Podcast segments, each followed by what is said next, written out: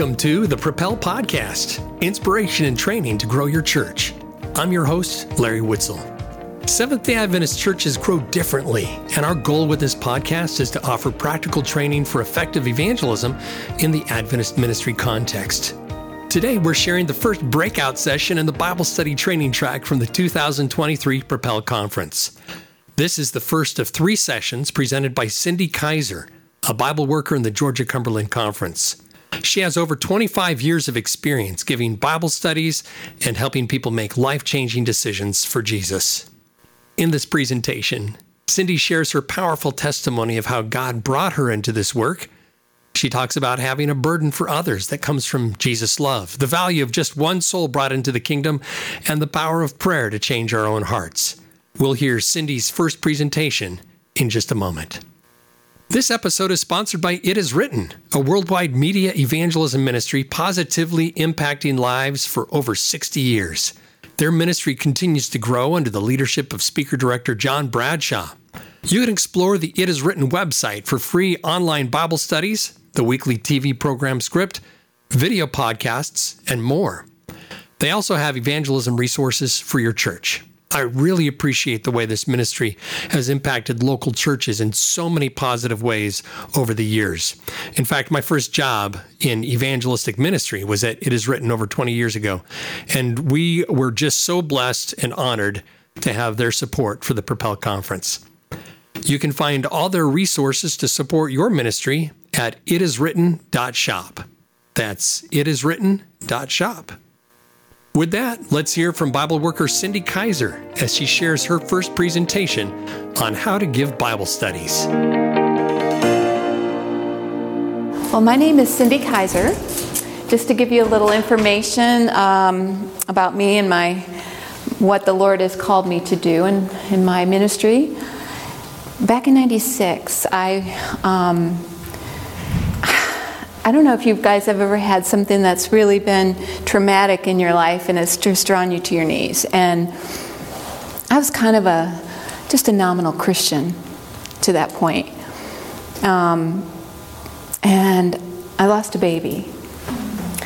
And I I just wanted a child so badly that it brought me to my knees. And during that time period, I was in the Word of God like I've never been in my life. And I found Jesus in a way I never had before. And I just fell in love. just fell in love with this God who loved me. And um, initially, it was very selfish. I was looking for promises. I was looking for like an inside track, so to speak, that God would answer my prayer and give me this child that I so desperately wanted. And in the process of all of that, it took years. I had several other miscarriages before he actually gave me Hannah, but it was after I finally surrendered my life to him. And he said, Quit your job and work for me. I was so happy, you guys. I had never been that happy in my life when I surrendered to Jesus. I, I, I did never had that kind of joy, that kind of feeling of love. And when he came into my heart and, and just transformed me, um, I, didn't even care if I, want, I was going to be a mom anymore. I was happy. I was really just looking for happiness. You know, I was just looking and I thought a child would make me happy. I really did. I really thought that that was what would give me happiness and joy in my life. Marriage didn't. I got married and it didn't make me happy. In fact, we fought terribly. And I, I thought having a child would just solve all our problems, right? And make us happy little family. And uh, the Lord had me go on a series of, of understanding and levels of, of showing me what true happiness is. And it's a relationship with Jesus. That is the only thing in this life that gives us true happiness.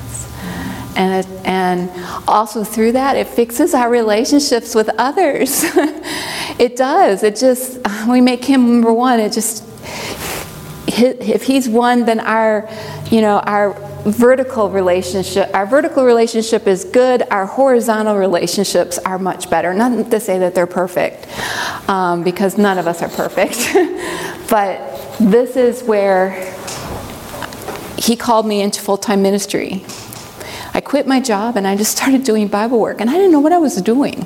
Not a bit. I, I really didn't. I just took Bible studies and I called the media leads. This was back in 96 before the internet was around, but not like it is today. You know, there was email and there was other things, but I just called It Is Written Amazing Facts. I just got names of people that watched our shows, and I went to their doors and said, Hi, I'm Cyndi, and I represent Amazing Facts, and I just came over to get to know you. And then we'd sit down and we'd do these lessons. We used to do these good news lessons. They're old, they're old. I, I don't even know if they're still around by um, Sirigliani. Is that his last name? Tony something. It was Italian. I remember that. Um, but we did these together, and I honestly, guys, through the process of just going and meeting people and sharing Jesus' love with them, God just educated me. He just educated me. And then my husband was out of the church. He was raised Adventist, but he left uh, soon after we were married. And uh, this is why we're fighting um, and not getting along. And after Hannah was born, you know, God gave me this baby and this beautiful child. And he was converted in the process of all of that. He said he was always an Adventist and knew the truth, but didn't know the author of the truth. And that is a big, huge difference. and he fell in love with Jesus. He saw something I had that he never seen before, and he wanted that. And I wanted him desperately to have it too. And he found Jesus. And God called us into full time ministry. We went to Amazing Facts College of Evangelism. And I went first, and then he stayed home with Hannah. She was three. And then uh, he went after I was done. It was, it just changed the whole trajectory of our life. And uh, through the process of getting, you know, going out before, not knowing anything I was doing, and then getting some some training, and then again going back out and getting more experience together.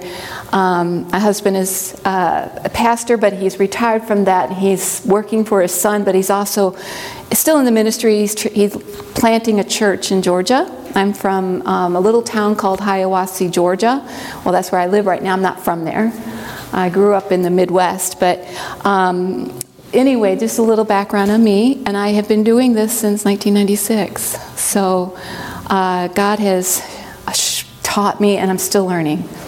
So I'm hoping that I'm praying. This morning, you guys, I was on my knees just praying with God that what I shared with you would give you, empower you, that it would inspire you, that it would give you a desire, a more of a hunger to do this work for Him.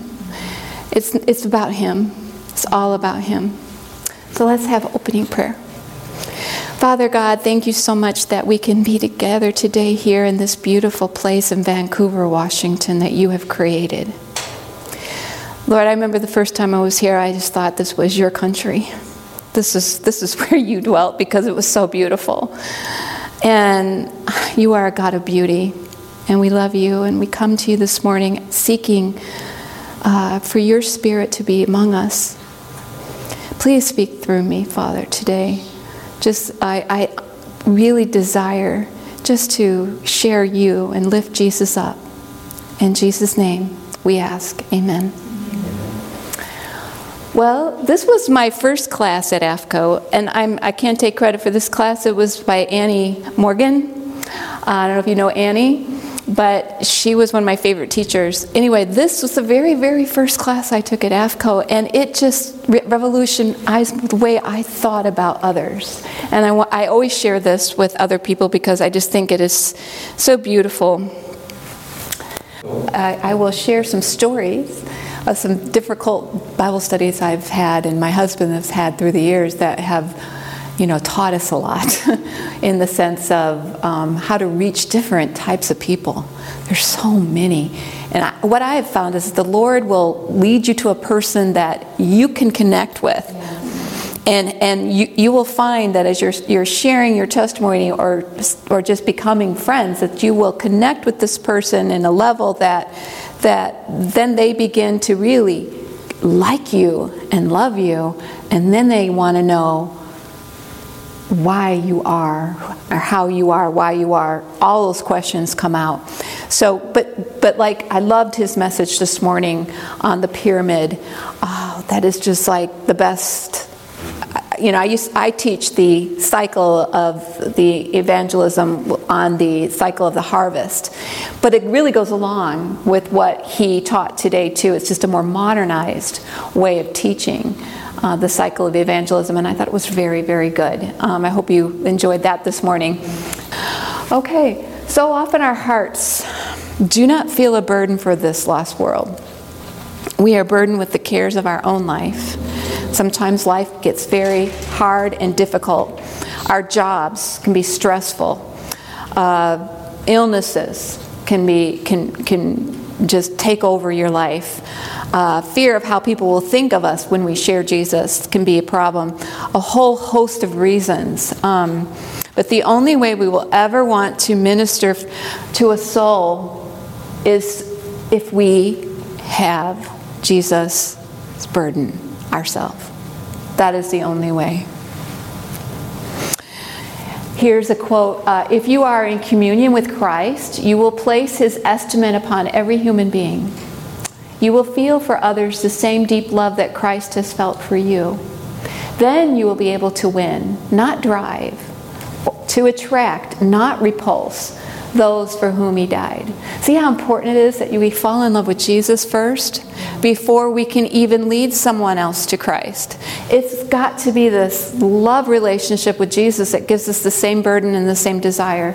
None would ever have been brought back to God if Christ had not made a personal effort for them. He left heaven, He left everything, and came here to win us, you know? And it is by this personal work that we can rescue souls. When you see those who are going down to death, you will not rest in quiet, indifference, and ease. The greater their sin and the deeper their misery, the more earnest and tender will be your efforts for their recovery. You will discern the need of those who are suffering, who have been sinning against God, and who are oppressed with a burden of guilt. Your heart will go out in sympathy for them, and you will reach out to them a helping hand in the arms of your faith, your faith, and love. You will bring them to Christ. You will watch over and encourage them, and your sympathy and confidence will make it hard for them to fall from their steadfastness. Were, someone was asking, How do you get them quit being flighty? You know, their lives are out of control. It's your love, your sympathy, your, you know, when God gives you someone that you know is a divine appointment and He has put you together, you invest your heart, soul, and mind in that person, and you just give them what you have Jesus. You give them Jesus. You give them everything He's done for you. And in that, your sympathy and confidence will make it hard for them to leave. They won't want to go anywhere. That's where they'll want to be. In Galatians, it tells us in chapter 6, verse 9, and let us not be weary in well doing, for in due season we shall reap if we faint not. Second Thessalonians 3:13 says, "As for the rest of you, dear brothers and sisters in Christ, never get tired of doing good." Sometimes people get burnt out, and if you get burnt out, if you're doing ministry and you're burnt out, what's the problem, you guys? What's causing the burnout? We've lost our love. Absolutely. We, we haven't spent the time with Jesus every day we need. That's our next session. I just want to go quickly through these because this is so beautiful. The value of one soul. Think of the most craziest person you know. That is the most difficult person to deal with. Okay, think of that person as we go through this. Or think of someone that you just think is so lost to this world and there's just no hope. Think of this person as we go through this. One soul who embraced the truth was regarded more value than mountains of gold we wept and rejoiced and could scarcely sleep. Here we see mountains of gold is, is, is the, the value of one soul is more than that. We see here this, you know, I, I, found a picture of gold mountains. I'm thinking, think of all the gold, you know, the mountain range, and it was all gold, just pure gold. And one soul, that person you're thinking of, is more valuable than that. The salvation of souls is greater consequence than the whole world. One soul saved to live throughout the ages of eternity than millions in money. Wealth sinks into insignificance when compared with the worth of souls for, the, for whom Christ died. So here we see. oh, did it freeze up? There we go. The whole world and millions in money. The whole world, the value of this entire world. One soul is worth more than this. Millions of money. There's no money in comparison. To that person you're thinking of, there's no money in comparison. Jerusalem had been the child of his care, the speaking of Christ. And as a tender father mourns over a wayward son, so Jesus wept over the beloved city. How can I give thee up? How can I see thee devoted to destruction? Must I let thee go to fill up the cup of thine iniquity? One soul is of such value that in comparison with it, worlds sink into insignificance. This is from Desire of Ages, one of my favorite books outside the Bible. Worlds, guys, not just our world. One soul is worth all the worlds combined. I was trying to find that quote. She said that too. All the worlds combined do not even come close to the value of one soul. That's just amazing to me. The frailest human being may be elevated, ennobled, refined, and sanctified by the grace of God. This is the reason God values men and those who are workers together with God, who are filled with divine compassion. Will see and estimate men in the same way that God sees and estimates them. Whatever may be the nationality or color, whatever may be the social condition, the, the missionary of God will look upon all men as the purchase of blood of Christ and will understand that there is no caste with God or caste with God. No one is to be looked upon with the indifference or to be regarded as unimportant, for every soul has been purchased with an infinite price. So, the infinite price, the value of one soul, who can estimate it? Would you know its worth? Go to Gethsemane. And there, watch with Christ through those hours of anguish when he sweat, as it were, drops of blood. Look upon the Savior uplifted on the cross. Hear that despairing cry, My God, my God, why have you forsaken me? Look upon the wounded head, the pierced side, the marred feet. Remember that Christ risked it all. I read this book called God at Risk. It was incredible the risk God took to save us. For our redemption, heaven itself was imperiled. At the foot of the cross, remembering that for one sinner, Christ would have laid down his life. One, just one. You may estimate the value of his soul by the, looking at the cross of Christ. I don't care who that individual you're thinking of, Jesus would have come and died for that individual. So the whole world, mountains of gold, millions of dollars, all the world's, an infinite price, the life of Christ. In working, now this is this is so we have angels that are with us everywhere we go. In working with for perishing souls, you have the companionship of angels. They're with you. We need to be cognizant of that that we have angels that are beside us. Thousands upon thousands and 10,000 times 10,000 angels are waiting. They're at the throne. They're waiting to cooperate with members of our churches in communicating the light of, that God has generously given, that a people may be prepared for the coming of Christ. You know, I when I'm praying, sometimes I like to visualize. I don't know if you guys like to do that. Do you like to visualize when you're praying?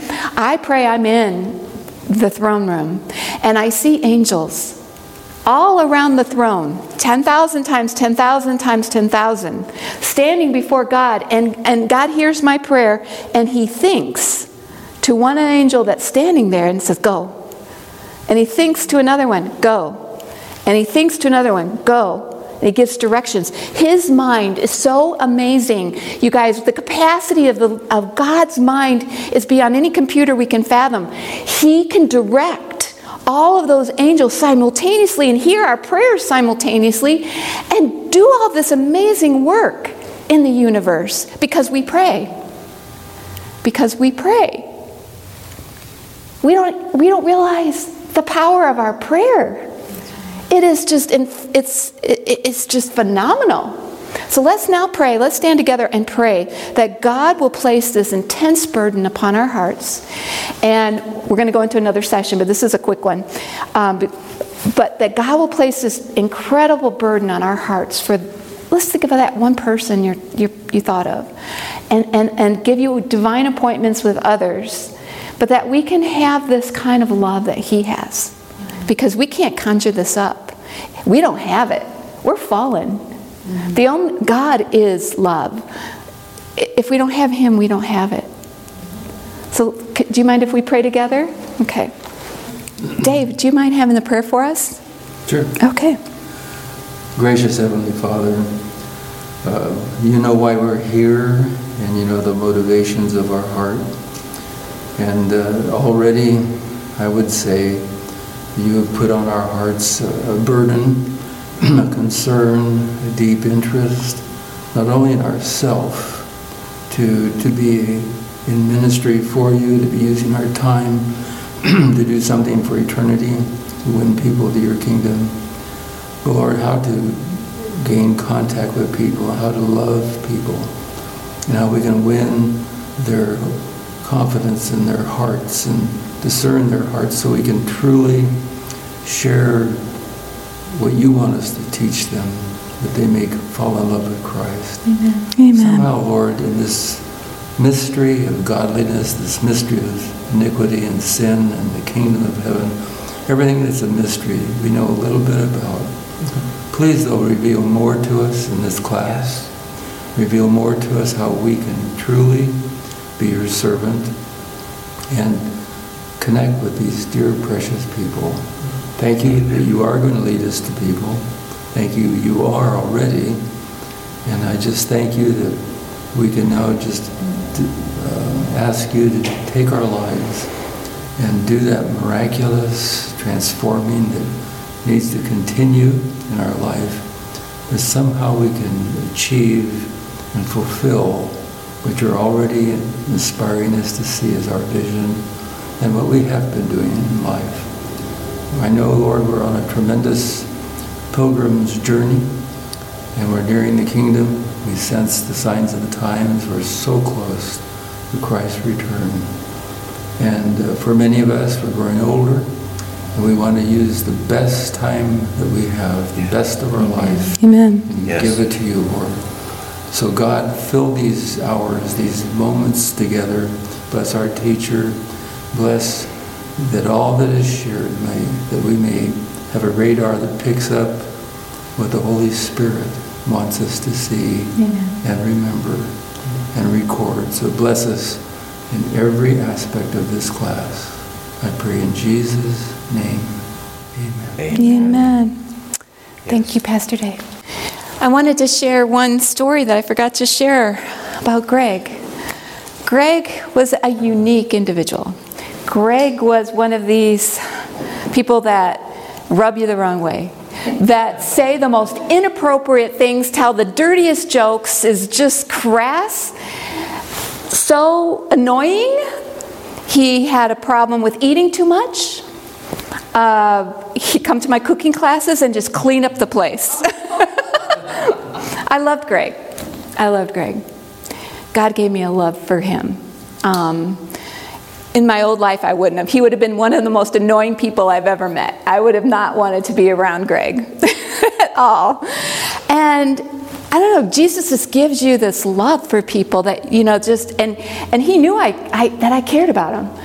And he never had anyone that just generally liked him like this. You know, so I invited him over for Friday night and had my husband teach this Bible lesson because Greg is all over the place and Greg's a talker and and he's difficult to to to deal with. And so Steve is my husband is very very good with dealing with difficult people because he was in management for a long time before he became a pastor. So he knows how to deal with people. And anyway, just long story short, Greg got baptized before he was baptized, he was in our house one night, and there was something that happened that just he was so torn up about. And he sat on my couch and cried like a baby as we led him to Christ. That Jesus Christ, he used to be a bouncer at a bar, at a gay bar in Atlanta. he used to be like a druggie. He used to like women every different woman every night. He just has had just a crazy, crazy life. And he almost died of a heart attack, and boom, he decided he was going to be vegan. He shows up at the health food store at my cooking class. This is how I met Greg. boom, overnight, I'm going to be vegan because I don't want to die. so he decided to do this, and he didn't. And I could see Greg transform physically before my eyes. He had these black circles, you guys, around his eyes. He looked so unhealthy. And he just started losing weight and he just started all those his skin started looking nice. And it, was just amazing. Anyway when that night when we were leading him to christ he just couldn't believe that god could forgive him. And he cried like a baby. And greg got baptized. He was going to church for a while and guess what? No one liked him no one would befriend him broke my heart steve and i always you know, invited him always, but he just didn't feel, feel welcome at our church. And it's just broke my heart. I still contact Greg, and he still believes. At Christmas, I went to his trailer. He's just been, he's been on just a rough road. Uh, still, I came to his trailer and I gave him a Christmas present and gave him some goodies, and he was like, "Cyndi, you're like my only friend." We need that kind of love. And it's not, I'm not saying it's from me. Because normally I, Greg would drive me nuts. but he, God just put him on my heart. And you can't let go if God has given him to you. Right? Yes. You just can't let go. Okay, the science of soul winning. This quote just jumped out at me in the ministry of healing. The highest of all sciences is the science of soul winning. Yeah. Oops the greatest work. It is the greatest work we could possibly do, you guys. There's nothing better, nothing more noble than this work. To which human beings can aspire is the work of winning men for this, from sin to holiness. For the accomplishment of this work, a broad foundation must be laid, a which foundation is Christ. a comprehensive education is needed. We must, we must get educated, you guys. It's, it's imperative. We need a comprehensive education. So, what is the definition of science? The study and the th- theoretical explanation of natural phenomena, a systematic activity requiring study and method, knowledge, especially that acquired through experience. That's, that's science. So, in order for us to do this, we must First, sharpen our axe. Let me get the story I want to read to you. Do you guys like, have you ever heard of Glenn Coon? Oh, he's one of my faves. You guys, any of his books on soul winning will you will cry through it.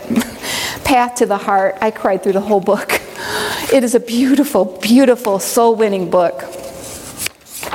He wrote this. He in one of his uh, books. He, I copied and pasted this story a young man approached the foreman of the logging crew and asked for a job. And he said, That depends, replied the foreman. Let's see if you can fell this tree. The young man stepped forward and successfully felled the tree. Impressed, the foreman said that he could start on Monday. But on Thursday of the first week, the foreman said to the young man, At the end of today, you can pick up your check and on your way out. Startled, the young man replied, I thought you paid on Friday. Oh, well, normally we do, said the foreman, but we are letting you go today because you have fallen behind. Our daily failing charts show that you drop first place on Monday to last place today. But I'm a hard worker, said the young man. I arrive first, I leave last, and have been worked through my coffee breaks. The, form, the foreman, sensing the young man's integrity, thought for a moment and asked, Have you been sharpening your axe? The young man replied, No, I have been working too hard to take time to do that. Do we do the same thing? Do we get so busy doing the Lord's work that we don't sharpen our axe? There isn't wrong activity, and, and there's nothing wrong with hard work, but are we taking time to pray? To, to study the scriptures or to listen to his still small voice of God. If we don't take time to sharpen our axe, we will become dull and lose our effectiveness. So, we're going to talk about personal preparation and soul winning. This is so vital, you guys. In order to even be a, a soul winner, we have to have that time with Jesus personal prayer, personal Bible study, having faith. We, talk, we, we heard about that last night how important faith, vision, passion, faith, right? Oh, it was so good. I, I really enjoyed, I'm enjoying these, these uh, sermons we're getting. Love and kindness and persistence. So let's take one look at prayer. We're told that prayer is the breath of a soul. It is the secret of spiritual power. No other means of grace can be substituted, and the health of the soul may be preserved except by through prayer. We, we, we, we don't realize how powerful this is for our spiritual being. Prayer brings the heart into immediate contact with the wellspring of life and strengthens the sinew and the muscle of the religious experience. Neglect the exercise of prayer or engage in prayer spasmodically now and then as seems convenient and you lose your hold on God. God, the spiritual faculties lose their vitality, and the religious experience lacks health and vigor. So, we, breath of the soul, it's, it's, it's, if we think about breathing, I, I, did some research. How long, can, how long has someone held their breath? How long does someone go without air? And, the, and this is the, the, the uh, winner. In 2012, Stig Severson broke the world record for breath holding without swimming with a time of 22 minutes and didn't die. That's amazing. But that's how long we can go without prayer. That's all. now, we can't be on our knees all the time. That's just not practical or but we can be cognizant of God with us at all times and as we are thinking we talk to him as we're going through our daily things, we talk to Him. As we, you know, I just find myself like in my head just talking to God throughout the day as I do whatever I'm doing. And this is what we need, this is what keeps us connected. And we need to pray for the Spirit. If you then, being evil, know how to give good gifts unto your children. I remember this is one of my favorite verses. I love to give my child things she loved. You know, it was just made me so happy to give her what she wanted. Now, you know, I probably indulged her too much. She was the only child, and I probably gave her too much stuff. But uh, it would just made me happy to give her things that made her happy. And I thought, you know, when I read this verse, it just t- touched my heart because that's how God looks to us. He wants to give us good things. He, he, he finds joy like we do when we give our children things. He finds joy in that too, but He says the best gift of all is the Holy Spirit. That is the, the best gift He can give us. So all we have to do is ask for it. That's it. We have no power in ministry unless we receive the power from the Holy Spirit. From this quote, but you shall receive power when the Holy Spirit has come upon you, and you shall be witnesses to me in Jerusalem and all Judea and Samaria and to the end of the earth. You see, we can't even witness without the Holy Spirit.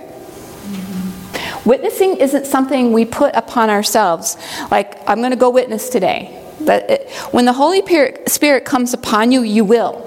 You just can't help but witness. Um, Acts 4:31 says, "And when they had prayed, the place where they were assembled together was shaken, and they were filled with the Holy Spirit, and they spoke the word of God with boldness." It wasn't something that they planned to do. It just happened because the Spirit of God poured out on them. And so this is something we have to ask for on a daily basis.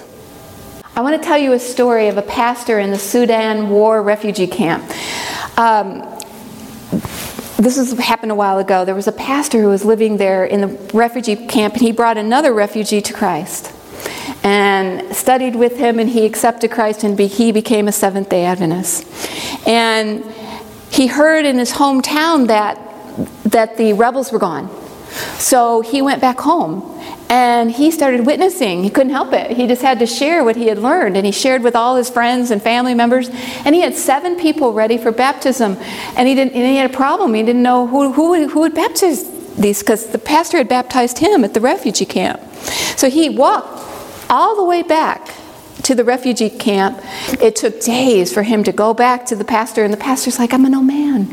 I can't make that trip and go back to your camp. I'm so sorry.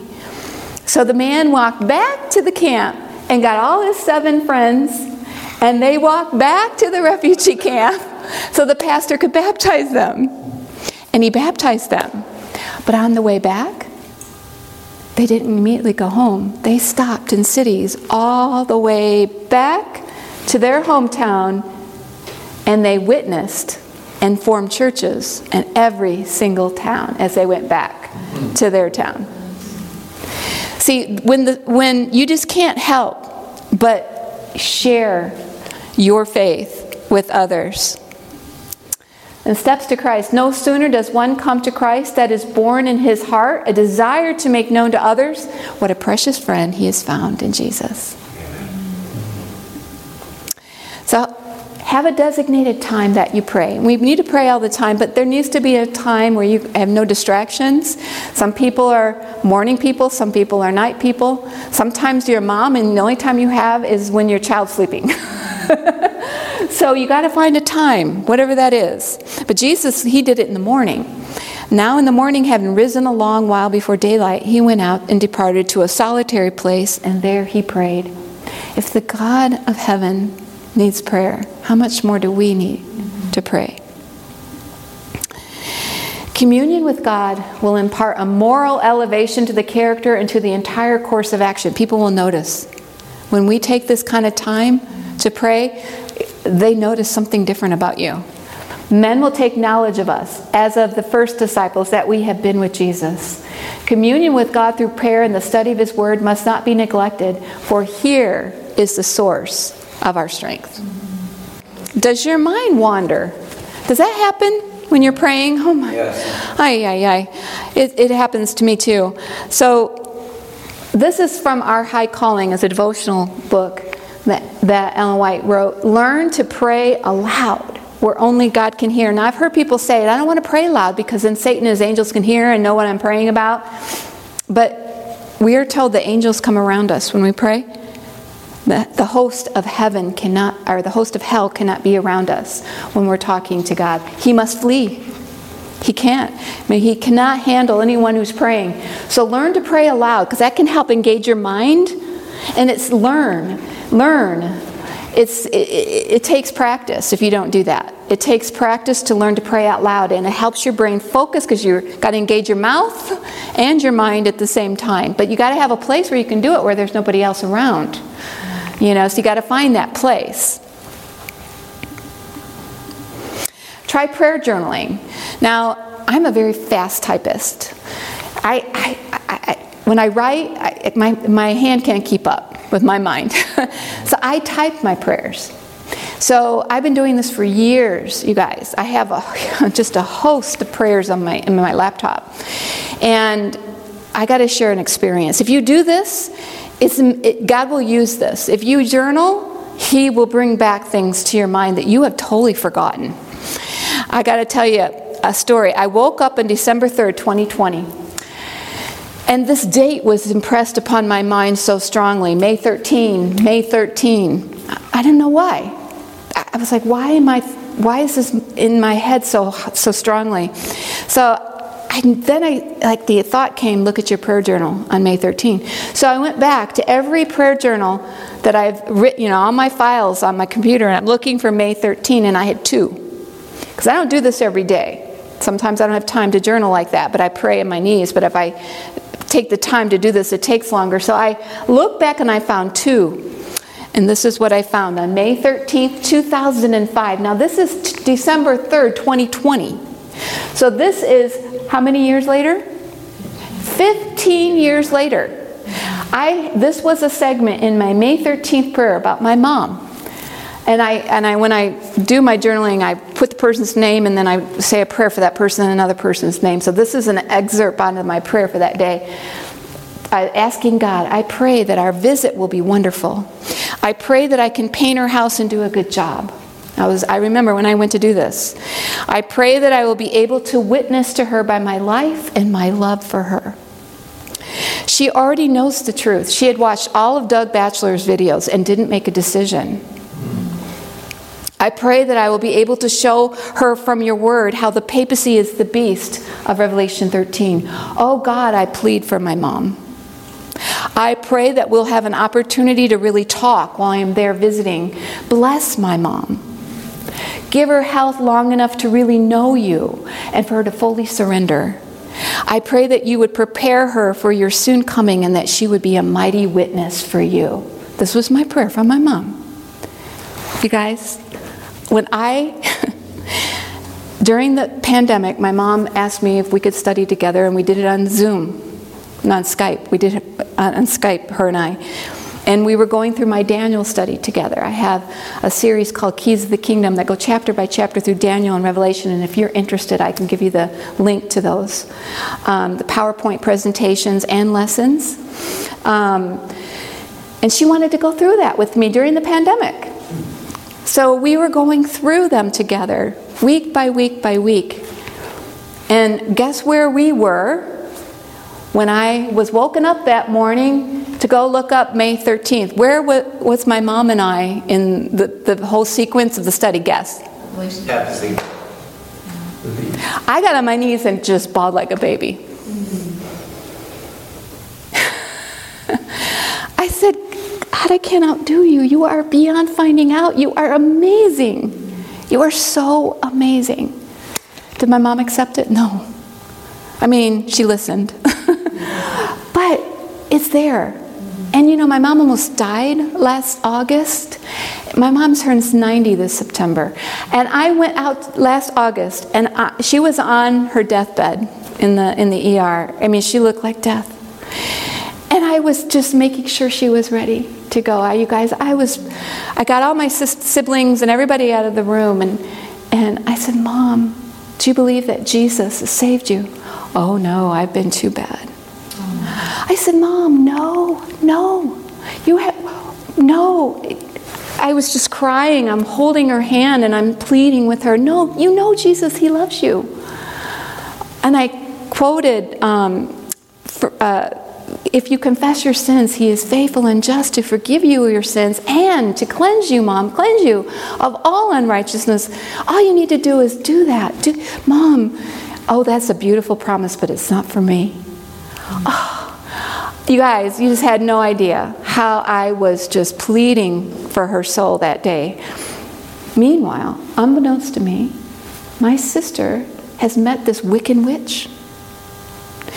And she is a Wiccan, you know, Wiccans that Wiccan, Wiccan that's a religion, um, Harry Potter. She met this Wiccan witch and she was communicating with this Wiccan witch. And when mom was sick, she was asking this Wiccan witch to pray for her. And she was sending videos of my mom to this Wiccan witch. And my mom, then she tells my sister, I put a curse on you and your family. And in, in that world, that's a good thing. There's good curses and bad curses. There's white witches and black witches, and she was a white witch. There is no such thing as a good witch. My sister has no clue about this. And I, she tells me this, and I, I make her leave. I go, you know, I said, Debbie, go home. You're tired. Go rest. I'll stay with mom. I realize now what's going on. I am in, I'm battling the great controversy in that ER room. There are demons in there telling my mother that she can't, she's been too evil to be forgiven and she's not going. I pled with her. I just, she could never come to that realization that Jesus forgave her, not there. And I said, God, don't let her die. Please save her life. And she went to sleep and she hadn't woken up. And I went home to my sister's house. I took a shower. I went back the next morning. Grandkids and nieces and nephews and everybody was coming into town say goodbye to mom because mom was dying. And my sister and her husband go up there. My other, I have three sisters, another sister went up there. And all of a sudden, my mom just sat upright. Hi, Pete. What are you doing here? Clears the bell. Everything good. We're all like stunned because the doctor says call hospice. It's, you know, it's over. And God healed her. He answered my prayer. Later that night, I got everybody out of the room and I got special permission to, to spend the night in the hospital because that was still in COVID. And they, I got everybody to go home and I said, I want to stay with mom tonight. Is anybody in a, you know, opposed to that, me staying with mom tonight? She was afraid to be alone, she said. She told me a story. She was dreaming that she was in a dark room. Oh, another thing she told me the night before was that they were telling her that she was to that she would not wake up the next morning. I said, "Who are they, mom?" I don't know. I said, "God? No, it's not God." I said, "Who is Jesus to you?" "Oh, he's my boss." I said, "Oh, good. He's your boss. Do you love Jesus?" Oh, Jesus is so good. But she couldn't she knows him, but she couldn't give her belief faith was failing. And so the next night, when I was in her room and she was telling me what was happening, she was in a black room and she saw a door, and she knew if she went through that door, she would die. And she was in a, she said she was in this uh, anxiety because she knew she wasn't ready to go. And she didn't know what to do. And all she remembers is tears on her hand. That was me. And she, she decided not to go through the door. And then she woke up the next day. And then I told her what happened the night before. And her face just went white, and she didn't want to talk about the whole situation. Hasn't talked to me about it since. But every day she sends me a prayer, and we watch uh, Doug Batchelor. And while I was there, not Doug Batchelor, uh, she likes Pastor Bradshaw. When I was sitting by her bed doing the, the, this book together about, you know, mom, what are your favorites? Tell me some stories. And I was writing the mom book out, you know, for our family and asking her questions and her telling me stories about everything in her life. At the end, I asked her who her pa- favorite pastor was, and she goes, You know, you know, you know him. Like, you know, David Jeremiah. Oh, no, no, I've outgrown him. Oh. Oh, I know she liked that woman uh, preacher. Um, what's her name? Um, not Beth, but the other one, um, who she goes all over the world. No, non Adventist woman. I can't think of her name. But she loved her, and I said her name, and she goes, Oh, no, no. You know, I like her and everything, and she's helped me, but I think her theology is wrong. okay? And so I'm sitting in there and I'm like, who, mom? I said, Doug Batchelor, because she's watching. No, I like Doug, but no, no, no, no. You know that guy with the accent. I said, "Oh, Pastor Bradshaw, yeah, I love him because he watched. She watched all of his series during um, COVID. Uh, he had done. Um, I forget the name of his series, but she had watched it because I had recommended it to her. And so every morning I send her Pastor Bradshaw's daily devotional and we talk about it, we pray. So my mom is still alive today because of the prayer. Amen. She had been lost, you guys. Yeah. She had been lost. Satan was fighting for her soul. You guys, prayer is so powerful. It unleashes the angels to come do it. It unleashes the Holy Spirit. It unleashes God's ability to work if we didn't pray. If I hadn't been there, I flew. When I heard my mom was dying, I was on the next plane and I was there. She lives in Tucson, Arizona. And I was there. I ran into the ER. I was afraid I was going to get there too late. And I was there for that for that purpose. But see, God loves us so much. She's not letting my mom die until He's answering my prayer. Yes. So let my, give her health long enough to really know you. So, and surrender. She hasn't yet.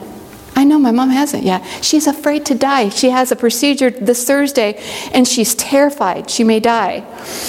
She's not ready. But I know God won't let her die. And I told her, I said, God's got you in his arms, Mom. He's not going to let you die because he is more willing that he's not willing that any should perish, but that all should come to repentance.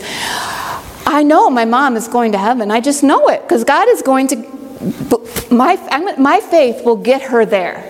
She's not ready. She doesn't understand this, but I know she will be. God loves her and He's going to save her. Amen. So God never forgets our prayers. He will answer prayers from years and years ago that you've forgotten about. If you prayer journal, He'll bring you back to that. Take the time, you guys. I don't do it every day, but take the time to do it some because He will lead you back. And as you review things, you can also go back in years and see where you were and what you were praying about and, what, what, and how God has fixed that problem. That also increases our faith and knows that God is working. And sometimes it's not overnight, but God will answer eventually. How long we should pray? A lot of people ask me that. Okay, long enough to know that you've been in His presence. This is what I believe is so important. It does, it's not a time limit. Just to know that He has heard you. Just to have that sense of His presence and that sense of knowing that He is with you and He has heard your prayer and you have that assurance. That's all. Uh, there's no time limit to it. You know, sometimes it may take hours, sometimes it could be five minutes. This morning, when I was praying for us as we go through these classes together, I had assurance immediately. So I knew God had heard my prayer and I could go on. Ministering angels are waiting about the throne to instantly obey the mandate of Jesus Christ to answer every prayer offered in earnest, living faith. Do you believe that? Amen. Pray for people by name. Ep- ep- Epaphras, I'm not sure I'm saying that right, who is one of you, a servant of Christ, salutes you, always laboring fervently for you in prayers, that you may stand perfect and complete in all the will of God. We need to pray for each other. We need to plead for God to, to, to for each other.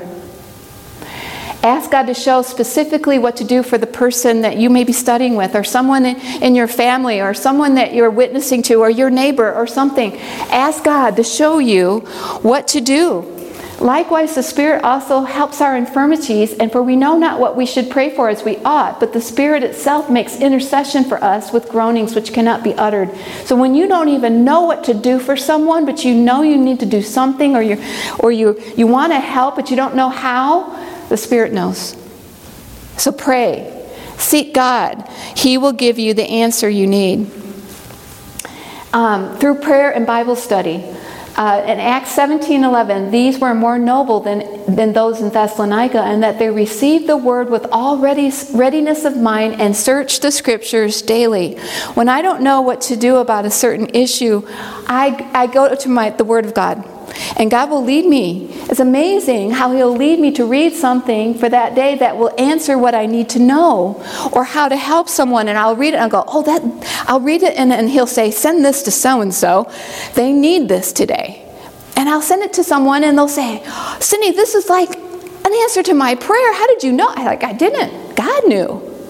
This is the type of interaction and prayer we need with God. We need to have hear his voice. We need him to give us direction. We need him to tell us what to do for the day.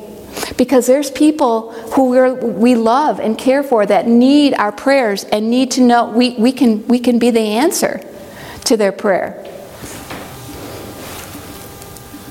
Prayer is opening of the heart to God as to a friend.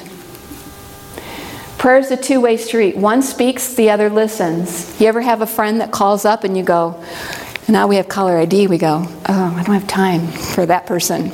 Because all she wants to do is talk and not listen to anything that I have to say.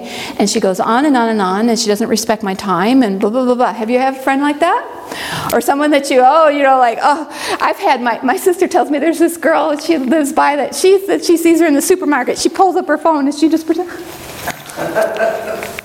pretends like she's talking to somebody else because she this woman will just take an hour of her time and talk your ear off. Good communication is you talk, and listen, and then you're list, and the other person's listening, and then they talk and you listen, and it's a communication. It's back and forth, right? This is prayer. Prayer is communicating with God. How can we hear His voice when we do all the talking? We can't. And, and prayer is the opening of the heart of God to a friend. He wants to talk to us so desperately, and we don't listen. We don't take time to listen to what God wants to tell us. And He wants to tell you things for your day, for you today, Tom. He's got an agenda for you today. And He wants to tell you, but we don't want to hear it because we're too busy. We're in a hurry. We're in a rush. It's, it's, it's just taking this time, guys. Really is important. Pray for the, through the Psalms. Have you ever done this? David poured his heart out to God. Put the Psalms in the first person as you pray. Have you ever done that? Just take, sometimes I don't know what to pray, even to where to start in my prayer, and I'll go to the Psalms and I'll find a I'll find a prayer that David prayed, and I'm like, that is perfect for me today. He couldn't have said, you know, couldn't have said it better. And so I just put my I and me, and it's for me. It's it's a divine prayer. You know, David was inspired by the Holy Spirit when he wrote that psalm. And so it's a prayer, and most of the Psalms are prayers. And so if you are struggling, go to the Psalms and just start with Psalm 1 and go through them and they will just it's god speaking and you you talk to god and then he speaks back to you and then you you say but you oh lord you're you're my shield today and then pause and and and say yes and God, you know, in this situation, I need your, I need your shield today. And he says, My glory and the one who lifts up my head. You, yes, God, you, you, you are the one that lifts up my head. So just take time and go through the scriptures like this. So it's God speaking and you're responding. God speaking and you're responding. It's, it's talking, it's communication. it's, it's a beautiful way to talk to God in this way because it's His word. He's talking, right? Pray, pray through the epistles. Um, I discovered that in uh, uh, Philippians chapters, there's four chapters. The first one is joy of the Lord, the second one is joy in trial, the third one is joy in surrender, and the fourth one is joy in gratitude. Go through that and pray. I thank my God every remembrance of you always in every prayer of mine, making request for you all with joy. So the whole it's like read a read a chapter and get okay, what's one word that, that just jumps out at you from this chapter? What's the word God? What is my what is the word you want me to understand? And joy jumped out at me. And so joy. So the whole everything is my prayer is focused around joy with God. So you go back and forth. This is how you can pray through and let God talk to you and you respond. Visualize it. What do I see in this passage? Use your brain. Let, let you, you know, like I, I love to visualize things. Uh, I visualize the throne a lot. I visualize when I'm ta- when I read the, the, the Gospels, I visualize Christ walking through a crowd of people and them thronging around him. Everywhere he went, people just couldn't, had to get close to him. I visualize it. How would I feel if I was there? I'd be like trying to get there too. I'd be like, get me close to him. What does it mean to me today? God, I want to be close to you today. I want to be right there with you. So take that time, you guys, to pray like this. Visualize it. Make, you know, just remember Vim. Visualize it. How do I feel? What does it mean to me today? Prayer must be based on the Word of God. It says in John 15, 7, if you abide in me and my words abide in you, see how he's teaching us. You shall ask me, ask what you will, and it shall be done unto you. When we pray the word of God, God does it. Because he's not a liar, right? God does it's impossible for God to lie. So when you pray for God to do these things in prayer as you're talking, it's just like he's talking to you and he says, Cyndi, I'm going to do this for you today. And and to just believe his word. Remember in the Garden of Eden, they had to decide whose word to believe. God's word or the serpent's words? They had to decide what word to believe. We have to believe God's word. When even when you know my sad to tell you, my daughter's not walking with Christ. But I have to believe. God says He'll contend with him who contends with me, and He will save my children. I have to believe that with all my heart and work accordingly and act accordingly and believe accordingly, and everything I do is accordingly to that. That is what's living the Word of God. So, with all the promises of God's Word in them, He is speaking to us individually.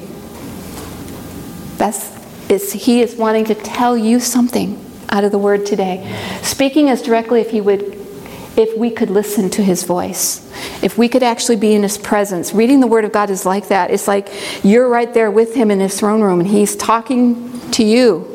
He's telling you this. And you go, boom, on your face before God.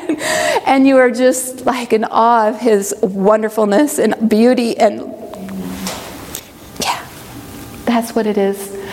So ask God to bless and multiply your, your talents. If any of you lack wisdom, come and ask of God, who gives to all men liberally, and He doesn't hold it back from anyone. Find a prayer partner. Very, very important to find a prayer partner. Jesus promises when two or three come together in prayer, says that it shall be done for them what they've asked when they agree. It's a promise. Believe it. You know, Josephine and I will pray for our, our kids and our grandkids. And we, we, we believe, don't we, Josephine, when we pray, because we, we're, we're coming together and we're agreeing, and we believe, even though we can't, it doesn't look like it. If you're looking at it like right now, you would say, no way. But we believe.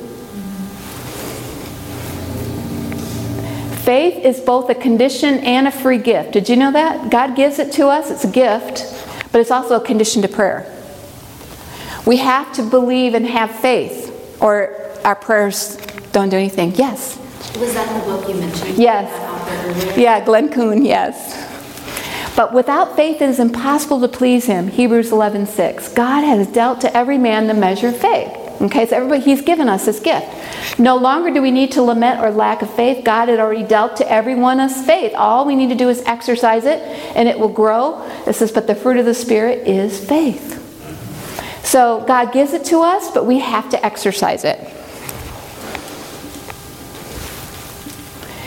And it's faith is both a condition and a free gift. We may but be we may be shut in by the promises of God, which will be as a wall of fire about us. Just visualize that, you guys. We're praying and there's a wall of fire around you. We want to know how to exercise faith. Faith is the gift of God, but the power to exercise it is ours.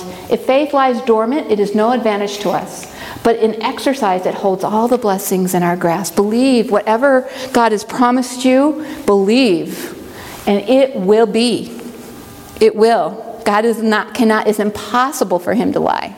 It's impossible because when God says it, it is, it is. It is what it is, and he says it. God speaks and it's there, right? So if he's spoken this, it's for us. We just have to exercise the faith. Obedience is a condition to receiving also the promises, but it's also obedience is a gift. We don't have we can't conjure up obedience, you guys. It's not something that we are able to even obey. So whatever we ask, we receive of him because we keep his commandments and do those things that are pleasing in his sight. Okay, but how do we keep those commandments? It says because in Ezekiel it tells us, I, God, will cause you to walk in my statutes. I will put my laws into their mind. It's all God. We're just willing. It's all Him. Obedience is a condition, but it's also something He gives us. It's not something that we conjure up. We don't have it. We can't even obey. Our, our promises are like ropes of sand. Diligence, so this is this is so important. Diligence and perseverance are both conditions and free gifts. Read personal messages to the Bible worker from Glenn Coon. Okay. Here's a, here is something that Glenn Coon wrote to every person who studies and teaches someone the Bible. There's always a temptation to tell John Doe what he must do in order to receive the favor of God. This can be a grave mistake. It is important to always remember that John Doe is a slave to sin, like we are. He may be like a prisoner in a cell. A prisoner cannot escape, For one to suggest that he can is but to mock him in frustration. What a, what a prisoner needs is the key if he would find freedom. There is a key to the freedom of John Doe. The key is Jesus Christ, His love, His power, His promise. If the Son therefore shall make you free, you shall be free indeed. John 8:36. If John Doe could o- obey in his own strength, he would not need a Savior. If John Doe uh, could give up the conditions of, if John Doe could live up to the conditions of prayer, he would not need Jesus. What we need to do when we meet John Doe, when we write him, when we converse with him by telephone, is simple. We need to act like Jesus. We need to have an unshockable attitude toward John Doe, just like the pastor said. Brought some beer over, put in the fridge. Didn't shock him, right? Put in the fridge. Did he even get one? No. But put it in the fridge. No matter what John Doe does, we are to love him just the same, fellowship with him just the same as he would when one he would want one in Christ to fellowship with if we had fallen. We need to share with John how repentance from sin is a gift. We need to tell John Doe forgiveness is a gift, cleansing is a gift, obedience is a gift, and faith is a gift. What we have done, we may tell John Doe to, is to reach right up and just ask. Ask him for all of it. Ask him to forgive you. Ask him to cleanse you. Ask him to give you obedience. Ask him. Because that's the only way we can. It's the only way. When we work with people, we've got to show them that. We've got to help them see. These are scriptures that, that validate this. She does seek diligently till she find it. Work out your own salvation with fear and trembling. Okay, so it tells us in the scriptures to do that. But for it is God who works in you. The scriptures, we have to link them together and show people, yeah, the scriptures tells us to, to be obedient. But then you got to find the scriptures that tell you it's God who works in you and does it. Okay, so we can't just give one side of the coin. Or it frustrates and it just makes the person feel like giving up. I felt like giving up. Have you ever felt like giving up? Oh, so many times I've felt like giving up, you guys. Just saying, forget it. This is impossible. It is impossible without Christ. He shall be held up.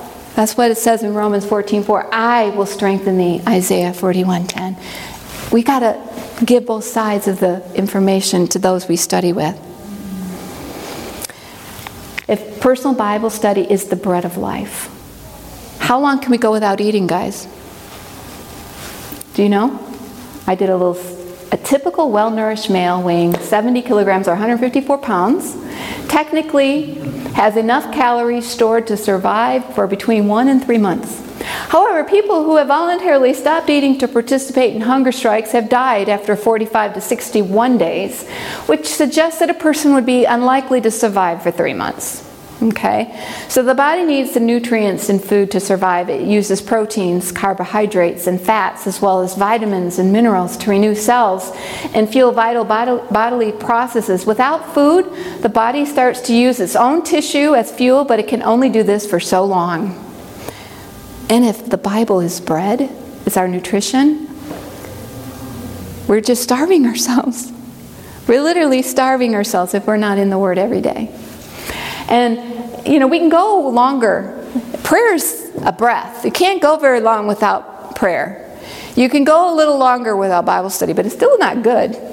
still not good. But it is interesting that, sh- that we are told these things. And 1 Peter 3.15, but sanctify the Lord God in your hearts and be ready always to give an answer to every man that asks you a reason of the hope that is in you with meekness and fear. When we get into uh, later discussions, uh, and we're going to go through getting a Bible study and sitting down and actually going through a Bible study with someone, we got to remember that there's going to be questions we're going to be asked we don't know the answer to. And that's okay. That's really okay. It really is. It, I think a lot of people are so afraid they're going to get in a Bible study with someone and they're going to ask them something they don't know the answer to. Because of this scripture, it says, Be ready always to give an answer to every man according. But yeah, right. Just ask for time. Let me look that up. Let me go research that out for you. right? Or what are you asking them? What do you think? Have you studied that? A lot of times they're asking because they just want to know what you think. But they may have already studied it and they've come to their own conclusion. So when you're in a study, you got to learn how to ask questions. This is how Jesus did. Jesus asked questions all the time. He'd answer, they'd ask him a question, he'd answer with a question. And we can do that as well. And so that's why it's so important that we take time in the Word because God will give us that knowledge and, and He'll bring it to our minds when we need it. And He did bring that knowledge. You knew. That's what I kind of worry about is that's why I'm in this class, is because I, I want to be able to throw out that scripture. Well, don't worry about quoting verbatim that when we get into that segment, we're going to talk more about that. But that is when we're doing conversations like that with people. Now, obviously, you couldn't do a Bible study. Well, today you could on Zoom and different things. But you know, say, man, I'd really love to study that with you. Don't even answer the question. I'd love to. Would you? Would you like to study the Bible with me? I would love it. I, and you can get a Bible study. You can't believe how easy it is. And if they say no, okay, so what? So they don't want, they're not ready. They're not ripe fruit. But you don't know unless you ask. And so when a question comes like that, don't answer it. Do not say, I would love to study that with you in the Bible. Now, maybe you have some time this you know next few days that he's around and you're around and maybe you'll see him at breakfast and say, "Hey, would, I'd like to just show with you in the Bible what it talks about baptism since you asked me." You could do that. I mean, he might be open to it. Kind of hard to guy drinking beer for breakfast. Hey, Listen, that doesn't matter. That does not matter, Tom. God can work through the inebriated mind. He got through mine. I was drunker than a skunk the night I came home and I was so depressed. I got on my knees and all I could say was, Help me. But God, the Spirit got through. He knew I needed help. Somebody must have been praying for me because I was so drunk and I was so unhappy and my life was a mess. And because of that prayer, it just opened up opportunities after that for God to work in my life, and I can see how He did it. But I had to ask. So don't think if they're drinking that you can't get through because the Spirit can get through to anybody. Amen. Higher than skunks. I have friends that her sons, she, she goes over to their house and they're on meth and they're studying their Bible. Mm-hmm. On meth. I, I mean, I'm not con- saying that's good, but I'm saying, wow, God can work through anything. And, and, and we're all different. And, and the Word of God illuminates to us, our minds differently than someone else. And so when you're studying a doctrine, pick only five, like you said, five smooth stones that work for you, that really seal the deal for your understanding of a particular doctrine. And then when you're ready to share it, you've got those in your mind, you know them. And what's another thing, too, is do Bible marking. So you're, you can go on a little study like that, or there's, um, you know, the Spirit will just give you the words to say. A lot of times I just don't answer. I'll say, What do you think? Because that engages them into conversation with you. And then that's what Jesus did all the time. He, was a, he asked questions, and we're going to talk about that later. Um, study to show yourself approved unto God, a workman that need not be ashamed, rightly dividing the word of truth. There's a right way and a wrong way to divide the word of truth. And so we have to understand that we are blessed as Seventh day Adventists. We are so blessed. We have been shown how to rightly divide the truth.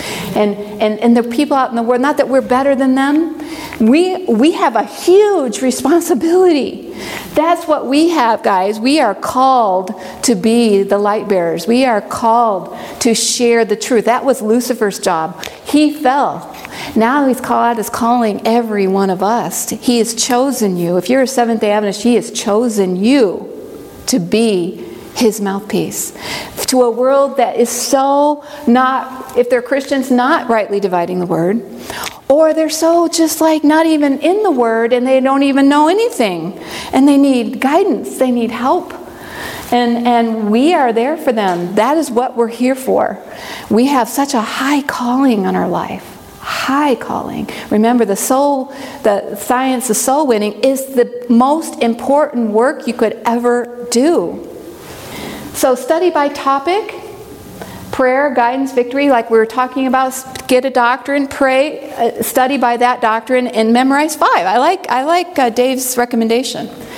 Because there's another, in, later on, we're going to see that too many scriptures overwhelms a person.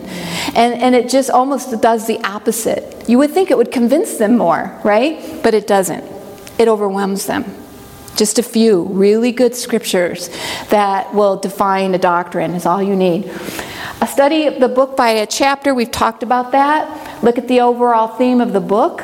We talked about that. Ask God to show you what He wants you to know. In Jeremiah 33 3, it says, Call on me, and I will answer you and show you great and wonderful things that you do not know. I use that scripture all the time when I open up the Word. Show me something today, God, I don't know, that I need to know today. And He always does. He always answers that.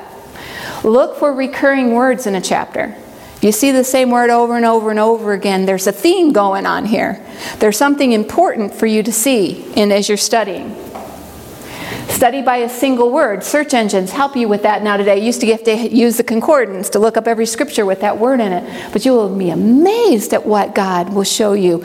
Or a phrase, something you see in a, maybe in one book, put that phrase in the search engine and just see how many other places in the Bible that, that phrase is there. And it, it, that is, it links, the Word of God is so linked together. And it's a wonderful way to study the Bible. You will, I remember one day I just did one on surrender. I was just so blown away with all the study on surrender and what that meant. And one thing that came and just jumped off the page at me when I was doing the study on surrender was that we cannot surrender to someone that we do not trust. God's word is all linked together. And, and, he's given i like to tell people it's a puzzle the bible is a puzzle there's 66 books there's 40 authors living over a span of 2500 years and they all agree you can't put 40 men in a room that all from the same culture, same age, and everything, and have them agree. And I'll ask them, I'll tell that to my Bible student, I'll say, why, why do you think they all agree? How can these 40 men from 2,500 years, well, how can they all agree? And they're just like dumbfounded. And every once in a while, somebody will say, because there's one author. I was like, yeah, there's one author. So God is, so God is, a, uh, the Bible's a puzzle, and He's given some to Moses. He's given some to Jeremiah. He's given some of the picture of the puzzle puzzle pieces to Isaiah. He's given some to John and Paul. He's given puzzle pieces to all of them, and then when you put them all together and lay them out on a table, what do you see? Jesus. Amen. You see Jesus. I love to give people that word picture. I love word pictures. Just the other day, God gave me a word picture. Uh, I'm probably running out of time. Yes, I'm over time. Sorry. We're almost done though. Study by the Holy Spirit's guidance. I will ask God what I should read today. If I'm not like on a trajectory of, of reading something, maybe I'm done with a book, I ask God, what should I read? And He leads me in my mind what I should study. Ask Him. Because He knows what you need. Do you know what you need? I don't know what I need. I don't know what I need. I really don't. But God knows what I need to study next. Ask Him. There are many times in our experience where we should ask God what we should study or read. I do this frequently. Memorize and meditate on the word. Hide it in your heart. Take time. Just take a little script, few scriptures. Meditate on it. It's not a rush. It's not like a like a oh, I read my chapter, two chapters today, or I read for 30 minutes, check. That's not what that's not how we should come to the word. The word of God should be like, wow, this passage just really spoke to me and just read it again. And talk to God about it and read it again. And talk to God about it and keep reading it. Maybe you should memorize part of it. Whatever, meditate. That's what it is to meditate on his word. And remember Vim, visualize how I feel, how would I feel if I were there, and what does it mean for me today? Your faith will bring salvation to others. Remember the story when they brought the man through the roof. Jesus said, seeing their faith, he told the man, Your sins are forgiven because of their faith. Faith in God's word, so shall my word be that goes out, forth out of my mouth. It shall not return unto me void, but it shall accomplish that which I please, and it shall prosper in the thing where I sent it. So God's word now, I used to think that it always would be good because not return unto me void. But my husband pointed out to me, he's like, Cyndi, that is not what the scripture is saying. It's saying every time God's word either brings, brings you to a decision either follow, believe, or not, and go away. So it, does, it all comes back to Him as you decided. So it doesn't come back to God void because you have to make a decision. Because God doesn't force. He, if you were to read it that way, then God would make everybody do it. And He doesn't. It brings you to a choice and you decide. So it doesn't ever come back to God void because it's either yes or no. It really is. That's what, and that's how we need to know when we're studying with people. They, it's their choice. We should not get all like somehow we failed or we did something wrong if they choose no. It's going to happen, and it's sad, but it's going to happen. Faith in God's ability to work anywhere. When we moved to Eureka, Kansas, when I was listening to the sermon last night of the when um, the pastor from Oklahoma was talking about you know people saying or no he was talking about the book that people they were studying the churches that were declining and the churches that were you know starting and and, and growing we got to eureka kansas when my husband was asked to go there to pastor we heard this evangelism doesn't work here People are not open here. They know who we are and they have no idea, no interest in whatsoever and what we haven't done evangelism in 10 years because it doesn't work here. and we went home and we prayed. We, you know, Steve was so frustrated, but he came home and was like, Cyndi, we have to show him it does. We got to show him it does work. No matter where you are, if you have God, it works. So I started being a literature evangelist and I started going door to door selling books. I got Bible study after Bible study after Bible study after Bible study. And when I got a man, I gave it to my husband. And when it was a woman, I did the study. We had 20 baptisms in four years. It works. Yes. I don't care where you are. It was a little small town. Eureka, Kansas had 5,000 people in it. It was a dying town. It was very small. Everybody knew everybody because I remember the first time I went to the grocery store, someone came up and introduced themselves to me. Oh, you're the new Seventh day Adventist pastor's wife. I'm like, how does she know that? yeah, I am, but how do you know that? Oh, we know here. We just know. And it's true. They know, uh, they knew of the, because there was a school there, they knew of the Adventist church. And there was some, a huge wall of, of um, you know, division. They didn't, there was that factor there. But we can break that wall down. We can.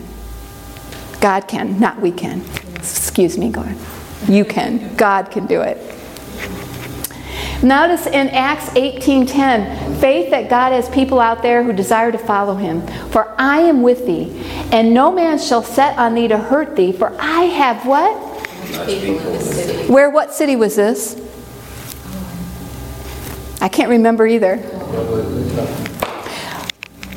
The disciples were discouraged. They didn't think that they could reach anybody because they were such idolaters. I, what did you say? it Antioch? It may have been Antioch. Um, but anyway, Acts 18. I haven't. Uh, I'm doing a week by week, one chapter a week through Acts, and I with a group. And wow, we are just finding it to be a training manual. And, and we're studying it one chapter a week and dive, just dissecting it. And wow, there's so much in there to, to study and to see what God wants to do with us and for us. So God is telling them, I have much people in this city. Don't think I don't. No matter where you are, you can be in the most wicked city. Jonah, he had to go to Nineveh. Someone told me that going to Nineveh was like being a missionary to Iraq. A missionary to go into one of those places where it's Muslim in a country, and if you evangelize, you will have your head cut off. That's what Nineveh was like. Do you think he would you want to go? so that's why he ran away. He was afraid. So it was a wicked city, and he, they repented and they came back to God. It's amazing. And he was upset. Yes. yeah, he was upset. Yeah, that's a whole nother dimension of that. That's crazy, but yeah, that's a whole nother craziness of that story. So, faith, regardless of the obstacles, as the will of man cooperates with the will of God, it becomes omnipotent. What? Our will becomes omnipotent? What? How can that be possible? Whatever is to be done at his command may be accomplished in his strength. All his biddings are his enablings. If he has called you to do something, he will do it through you. He chooses to use this broken person that is sinful and fallen. He chooses to use us to do it. It's amazing.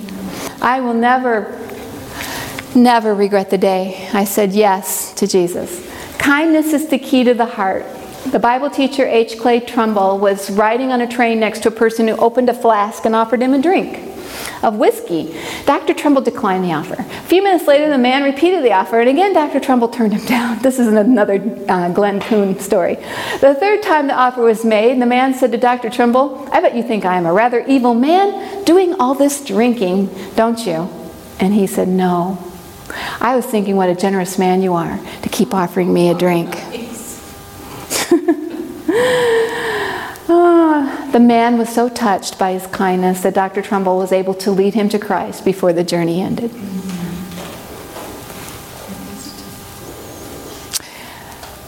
Be there for the person you're laboring for Christ. Be there in acts of kindness, words of encouragement, and prayer. Talk faith to them and be a friend. Studying the Word together is a very intimate thing to do. People will open up and share very private things and struggles with you and events in their life. At all costs, you must keep everything they share confidential. I highly recommend that when studying the word one on one that you never study with the opposite sex. Yes. Yeah. It's not good. Unless you're it's a couple and a couple. That's fine. But never a man with a woman and a woman with, you know, a woman leading a man because it's just so intimate. Studying the Bible with someone is so intimate. It brings out all these things in your life, and, and you become so connected. The people I've studied the Bible with are my friends for life. I'm so connected to them. I, you know, and I move around a lot, so I, I, I have friends all over. And we're going back to Kansas next week because my husband's marrying two couples there. One he baptized when he was eight, and another couple that I studied with her, and we're studying with her potential, her fiance, through Zoom. You know, the pandemic was awful and horrible, but it opened up the world to us to be able to study with anybody anywhere in the world. And we study with them every Sunday night. And he's getting baptized, and Steve's marrying them. And I studied with her 20 years ago. She's like a sister to me. When you study the Word of God with someone and pour your life into them, they are your family. They're your family. Like your babies. Unless in a group, I have to say. Yeah. Yes. Group studies are mixed usually. Yeah, but that one on one is so intimate. But they're better. I love the one on one better than a group. I do groups, but I, I prefer the one on Do one. you bring people with you, Cyndi, or do you like to do it alone? I've never, I, I have been lately. Um, because my job now at the conference is to teach others how to do the Bible. But in the past, it's usually just been me and the person. But now that my position requires me to train others, which I should have been doing from day one, but um, I do bring somebody. I ask Adventists to come and join. And, and we're going to talk about that because if someone comes with you, there's a role the other person plays, and it's not to interrupt you. so um, we, we, you know, you have to make some, uh, if you have someone coming with you, their, their job is to pray and to watch the other person's facial expressions, to notice things you may have not noticed, and to be praying. And, then, and if you ask them to answer a question, you know, that's fine, but um, you know, we can't have someone, if you come two by two, one person has to be in charge of the study, and you can swap that back and forth. The other, you know, next week the other person do it. But, you know, so that you both have the opportunity to share the word with someone. But, yeah, that, your partner should be a quiet second person with you that's praying.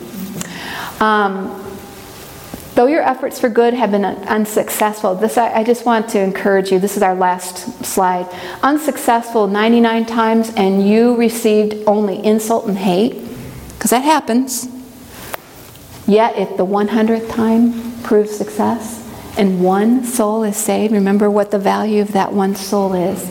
Oh, what a victory is achieved one soul wrenched from Satan's grasp, one soul benefited, one soul encouraged. This will a thousand times repay you for all your efforts. Testimonies to the Church, Volume 2, page 31. Don't stop, don't give up. Yeah. I also wanted to share a story about the one soul before we end. There was $10,000 paid, spent on this evangelistic series, and you know, a, very well-known evangelist came to the town, and they had this big, huge series, and the church was was so excited, except only one person was baptized, and it was a 16-year-old boy who was the son of an Adventist. Was the only person baptized, and the evangelist thought he failed. He said, "What did I do wrong, God?" And he really did. I mean, he thought he should leave the ministry. He really did not think that he accomplished anything by that. Who do you think the 16 year old boy was? Anybody know the story? And I forgot who the person. Mark Finley. Oh, really? Wow. How many people, how many souls has Mark Finley brought to Christ? Did that evangelist fail? No. He won that 16 year old young man's heart for Jesus. At the time he hear his testimony, Mark Finley, he had no desire in Christ. His mother was Catholic and his father was Adventist. And his father was so wise in how he led his boy.